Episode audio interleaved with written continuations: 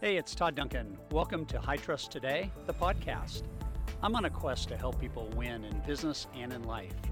To do that, I know they must trust themselves, their relationships, their business, and they most certainly must trust their future.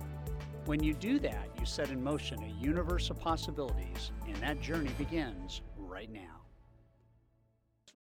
When I was a young loan officer, I learned a very, very powerful lesson on focus. I was 23 years old, and I remember just uh, really, really being impacted by this story. And, and I have to tell you that as I learned the power of focus, and I learned that what I focused on magnified, good or bad, and when I put together a series of correct and repeatable actions and did those time and time and time again and focused on those, I got phenomenal results. And when I took my eye off the ball, the results weren't there.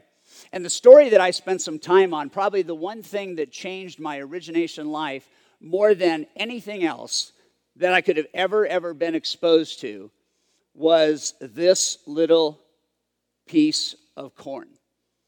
And I learned that this little piece of corn could be the difference maker in my life. And in 1919, a 12 year old kid had a fascination around popcorn he decided to spend some time kind of hobbying around and he wanted to figure out a way to make corn pop better. And in 1951, he bought a little seed company and for the next 20 years spent his time trying to figure out how to come up with a lighter, fluffier popcorn. And what was so amazing is that in 1970, he launched his, his new popcorn, the lighter, fluffier popcorn and what was said about him at that time is that he had done more for the composition of making popcorn work than almost had ever been discovered in over 5,600 years of looking at that little kernel. That 12 year old little boy at the age of 64 started his company. And at the age of 70, he sold that company for $400 million to Hunt Wesson Foods. That little 12 year old was a guy named Orville Redenbacher, and today, worldwide, 53% of popcorn sales contain a seed that has his patented snowflake trademark. What does that mean? It means he spent his whole life figuring out how to make this little seed have a fluff ratio of 40 to 1 where Jolly Time and Jiffy Pop could not figure out how to get it to more than 20 to 1. He had 100% more impact with one little seed. Why do I tell you that story? I tell you that story because, in my mind, it's amazing that somebody could spend their entire life figuring this out. If you want to talk about unadulterated focus, and you want to talk about spending meaningful time doing something incredible, think about this little bag that's three inches tall and four inches wide. And think about the fact that this took 52 years to figure out. 52 years. 52 years. Listen to what his grandson had to say about his grandfather. Grandpa was a tireless worker. The effort that was required to come up with a gourmet hybrid was enough for anybody's lifetime.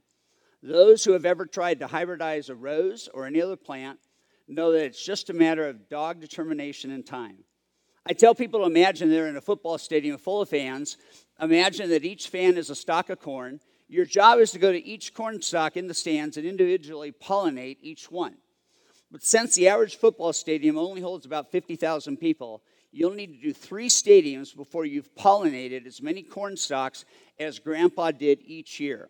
Through all the tens of thousands of hybrid experiments, Grandpa never lost focus on his goal to produce a lighter, fluffier popcorn. Think about that for a second. 52 years.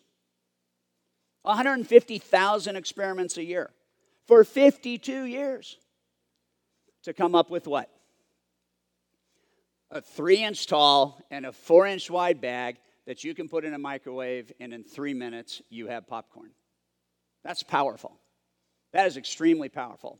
So, tonight, what I want you to be thinking about is I want you to think about what your seed is. I want you to be thinking about what you want to do in terms of focus. I want you to be thinking about really taking a look at your life and taking a look at the changes you could make with that kind of focus.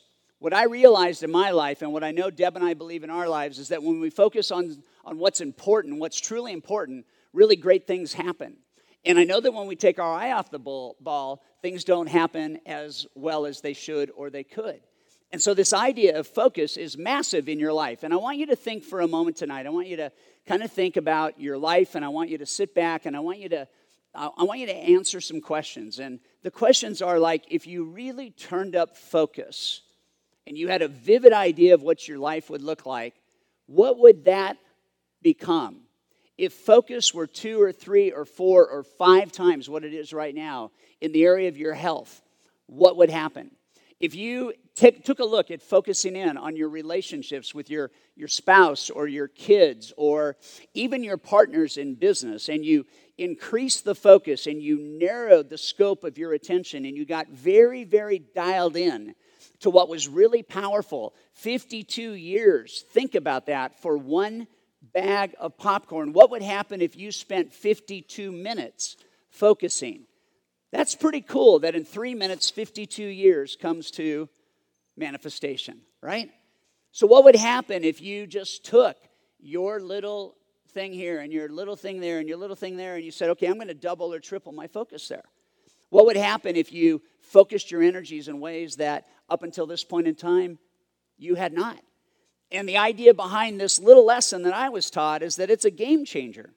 Everybody in this room can change dramatically the outcomes that you're going to get in your business and your life. But I can tell you right now the only thing that matters more than anything else, beyond any strategy, beyond any idea, beyond any attempt, beyond any endeavor, beyond any effort, the one thing that matters more than anything is focus.